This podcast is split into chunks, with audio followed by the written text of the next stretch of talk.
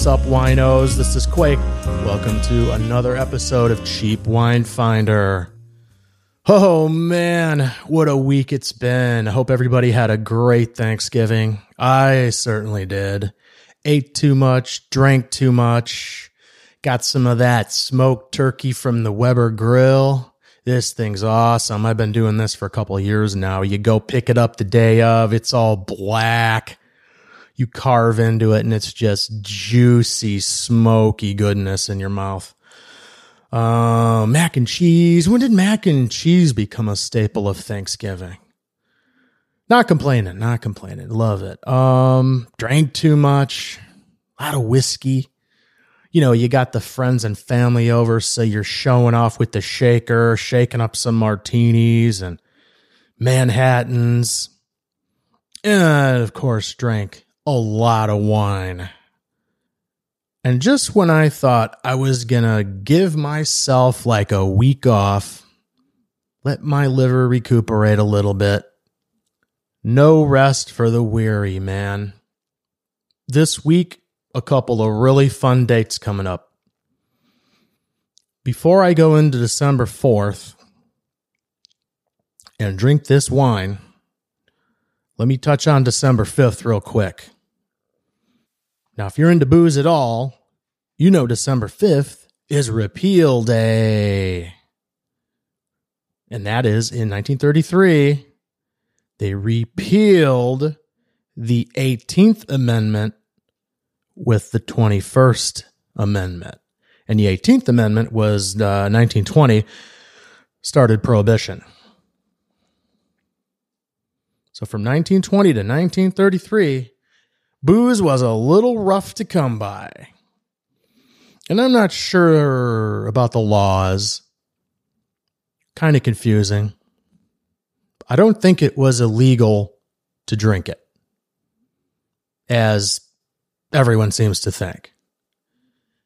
It was illegal to distribute it, it was illegal to sell it, and I think it was illegal to make it in most cases. So if you had a cabinet of the stuff in 1921, I think you were okay drinking it. If you uh, if you were into the bathtub gin for personal consumption, I think you were fine. Um, there were other loopholes too. Like I went to Louisville recently and hung out at Old Forester right downtown Louisville. They still make the best bourbon, man. And they made their bourbon right through prohibition. Didn't bother them a bit and they got away with that because um, it was classified as a medicine. Well, they should still classify it as a medicine because when I'm sick or have the flu, man, a little bit of that and a little, well, I should say a little bit of tea in my bourbon, and I am back at it. So, December 5th, get out, have some fun, raise your glass to uh, freedom and democracy and the 21st Amendment and booze. Brings us to the day before, December 4th. December 4th, bear with me, is International Cabernet Franc Day. Now I can hear the groans already. What is this shit? There's so many international this and that days and national what day. But when I saw it was a Cabernet Franc day, I got kind of excited. I kind of like Cabernet. I, I, I really love Cabernet Franc. It's um, a very interesting grape. It tastes good. And the more I learn about it, the more I liked it. I've had it in blends. I've had it straight up. It's, it's always been a crowd pleaser and very widely planted. Every continent's growing Cab Franc. Now, if you're into wine and you're into French wine and you're into Bordeaux wine, you know Cab Franc as one of the traditional six grapes that you can throw into a Bordeaux blend, along with uh, Carmenere, Cabernet Sauvignon, Merlot, um, Petit Verdot, and Malbec. Those were the traditional six, along with Cab Franc. Um, recently, due to global warming, I think just this year they opened it up to two or three or four more grapes but those were the traditional six So good blends, and then it's also amazing as a varietal. Areas like Chinon and Anjou in the Loire Valley are making some great 100% Cab Franc wines. You get the black currant and the black fruit and the raspberry, and it's got this little vegetal edge, man. It is amazing. And then now it's places like Washington are doing it, and even Canada is making ice wine with it. That's where you um, you let the grapes freeze on the vine, and you get this real concentrated grape juice out of it. Now, speaking of the Bordeaux grapes, Cabernet Franc is the daddy. It is the daddy of Cabernet Sauvignon. You take a Cab Franc grape and a Sauvignon Blanc grape and you smush them together, you get a Cabernet Sauvignon grape. Cool, huh? It's also the daddy of Carmenere. You take a Cab Franc grape and a Trousseau grape and you smush them together, you get Carmenere. There would be no Carmenere or Cabernet Sauvignon without Cabernet Franc. Oh, and Merlot. I forgot all about Merlot. Poor Merlot. In this case, we don't know who the baby mama is. Cab Franc's the baby daddy, but nobody knows what the other grape was that made the Merlot grape. So, like I said, man, this stuff is amazing. It's everywhere. And one of my favorites comes from a region called Paso Robles, Paso Robles in California. It's like halfway between San Francisco and Los Angeles.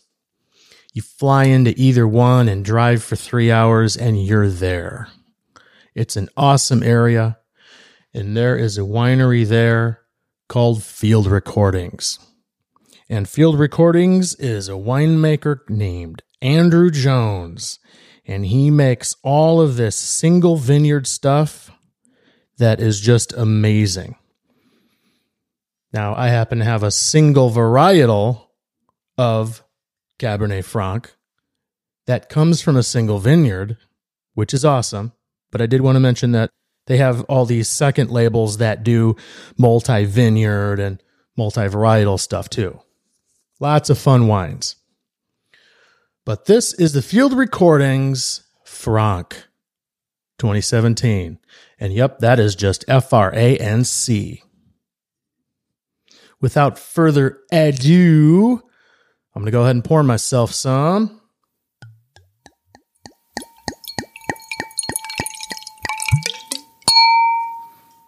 Oh, yeah. Man, this stuff is exciting. I opened this uh, maybe an hour ago. It is just raspberry and strawberry jam. And, you know, um, that's something like in Washington and and with this Paso one, it's got the a little bit of hint of blueberry on the nose. It's really interesting. And Cab Sauv, you know, that's that's pretty bold and it's it's dark red and it's tannic and this happens to be um Cab Franc's a little it's a little bit lighter than Cab Sauv. It's lighter in color, it's it's a little more elegant. So I'm going to go in for a sip. Hold up. Oh man. That's awesome. Right away hits me up with some amazing like black cherry. Got every vanilla in there and chocolate. And there's that blueberry again just a tiny bit of blueberry. Hold up. Oh yeah. It's funny it's got a little a little bit of mint Wow, and a silky finish. I love wine that has like a nice silky feel to it. Beautiful. Think I could pop that in there with some uh, Wendy's spicy nugs. This this wine would hold up, no problem. Turkey leftovers. What do you got? So go check out cheapwinefinder.com for Cabernet Franc reviews and all kinds of wine reviews. Keep it cheap. See you next time.